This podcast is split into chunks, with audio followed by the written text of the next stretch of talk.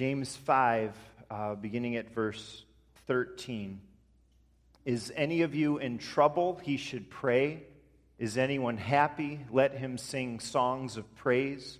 Is any one of you sick? He should call the elders of the church to pray over him and anoint him with oil in the name of the Lord. And the prayer offered in faith will make the sick person well. The Lord will raise him up. If he has sinned, he will be forgiven. Therefore, confess your sins to each other and pray for each other so that you may be healed. And then this is really the promise. The prayer of a righteous man is powerful and effective. Just four, four thoughts, four points tonight. Um, first of all, this promise is, is for the ordinary believer. And that needs to be said because that phrase, a righteous man, the prayer of a righteous man, might very well throw us off. We could read it and be like, shucks, doesn't apply to me. A righteous man, I'm not very righteous. Know, if we think about our own faith and life, um, we might think my prayers probably would be more weak and useless than powerful and effective. James anticipates that this phrase, a righteous man, could throw us off, send us down the, round, the wrong path, and make us think we're left out of this promise. In the very next verse, I didn't read it. If you got your Bibles open, you can check it out. In the very next verse, he talks about Elijah and Elijah's powerful prayers and Elijah's effective prayer. And he calls Elijah a man just like us. And that gives us a clue of what righteous man is talking about. Righteous people are people just like you and me. Righteous people are sinners who have received grace. In other words, righteous people are, are ordinary people like you and me. It's righteousness, not meaning a righteousness in ourselves. This isn't talking about a person who's self sufficient and perfect and never sins. This isn't talking about super Christians. A righteous person a righteous man is simply someone who looks to Jesus in their need. And that can be any one of us, and it can be any person at all. And so, this prayer promise can be really for you, ordinary you, ordinary me, if you just look to Jesus and depend on Him in your life. Those type of people the ones who have received the righteousness of Christ by grace, knowing they need Him, those people have prayers that are powerful and effective. Second, these verses tell us about prayer that the promise is for all circumstances. And that's the first verses. Are you in trouble? You should pray. If anyone is happy, let him sing songs of praise. And that's another reference to prayer. Many Christian songs are prayers. And then it talks about calling the elders for prayer if someone is sick. In other words, the promise of prayer is for all times, it's for every situation of life, in trouble and happiness and sickness.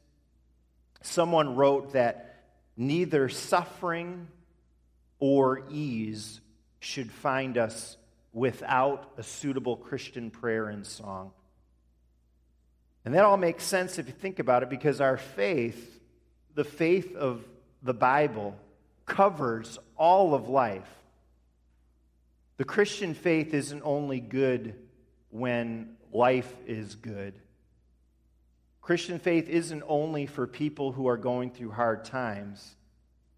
Christian faith isn't only for you when your business is struggling or when things are booming. It's a faith for people who are sick.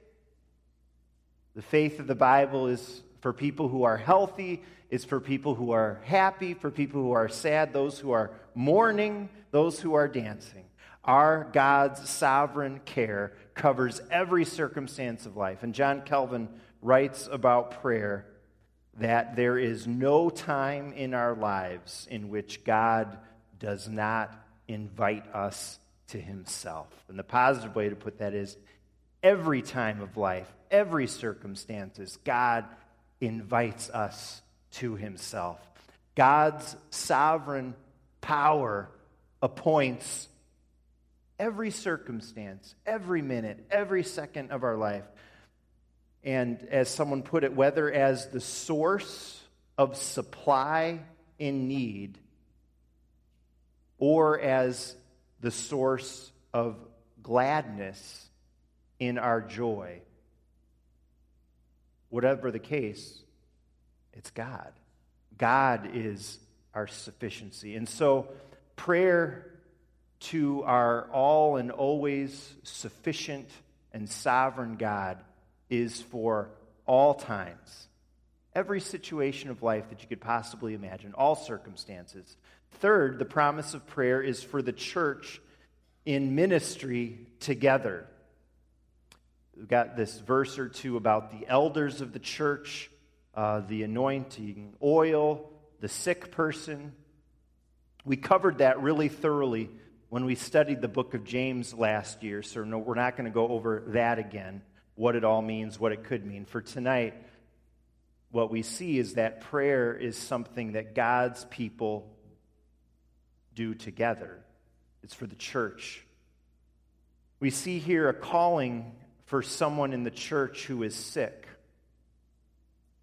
It's kind of saying a person who is sick, a person who needs prayer, should call the elders. We tell the church about our need when we're in need so that the church, God's people, can be in prayer. And we see a responsibility for the elders to pray. And I know that's something the elders and the deacons, two of our church, take really seriously. As a church, we're a people called to pray together. We pray for one another. That's why we pray at every worship service, spoken prayers, sung prayers. We have special prayer services like tonight.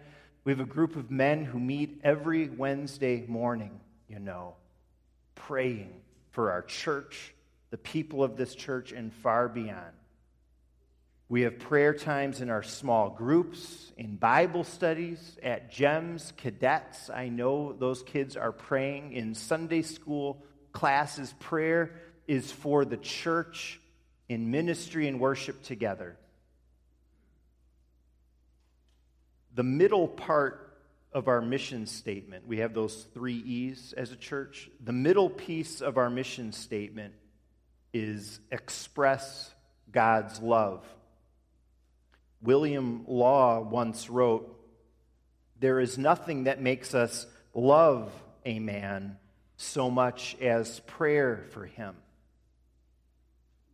And so it seems to me that if we want to increase our love for one another in the church, then we will pray for one another. If someone is sick or in, tr- or in trouble and we pray for them, our love for that brother and sister grows. And you know that from your personal experience when we pray for one another in need. As you pray, your love grows. If you've got an issue with someone, pray for them and watch that issue turn around. Watch your love increase. Two, as we think of our desire to love people outside our church, to, to do our best to have a godly love for uh, the leaders of our nation, the people in our community, people who need Jesus, well, let us be praying for them. And through prayer, we will love them more as God calls us to love those around us. Fourth, and finally, a final thought the promise is ultimately that things happen through prayer. Elijah's prayers in the couple verses after ours had results. The sick person the elders prayed for, that sick person was made well. The prayer of a righteous man is powerful and effective. That means that, and there's a mystery here, but it means there is inherent strength in prayer. That's what God's word tells. There's, there's potency when prayer is applied to things and problems and events and people. When you apply prayer to anything you can think about, it is effective. We sometimes think that there are Christians who are real prayers, praying people. And then there are other Christians, I'm not so much the praying type, I'm more a doer. There are other Christians who are more action oriented, more serving oriented. And obviously, we have different gifts and different passions. But I'm not so sure, based on what James says here, that he would make that distinction. Prayer does stuff, prayer works, prayer is working, prayer is doing, prayer is action in your life and in my life. People who go on a service project are doing something powerful. They are making a difference. People who volunteer at PADS are doing something. But you know what? You know who's also doing something active? The shut in at Providence who can't even get out of bed and who is praying for her family, for her church, for her nation. That's action. Prayer is powerful, prayer has effect. We don't always see the effect, we don't always see the impact that we want to, but just because we don't see it, or just because the results aren't always what we want the results of our prayers to be, that does not make God's word untrue. It doesn't negate the promise. Sidlow Baxter once said, and I'm sure I've mentioned this before men may spurn our appeals, reject our message, oppose our arguments, despise our persons, but they are helpless against our prayers. As Christians, we got to remember that in the face of this world we're living in, this culture, our sense that people are rejecting Christ, turning from the truth, turning from God's ways, the Bible promises that when we pray, there will be results. Our prayers have effect, they make a difference. Thomas Lye knew about this promise that we have tonight when he wrote, I'd rather stand against the cannons of the wicked than the prayers of the righteous. And once again, this this potency, this effectiveness, this, this power, faith working, this isn't just for the big shots, spiritually speaking. It's not like God just hears the prayer of a Billy Graham. It's not like he just hears Daniel's prayers. Prayer, this type of prayer, this power, its effectiveness, it's for the ordinary believer. You and I have it regular us at our disposal. James gives us a great promise connected to prayer. It's a promise for the ordinary believer, not just super Christians. It's for every circumstance in life that God's child will find him or herself. It's for our church in worship and ministry together. Let's more and more commit to prayer in all our gatherings, all our groups, all our committees, prayer. And it's also a promise that things happen through prayer. May God make each one of us more and more a person of prayer.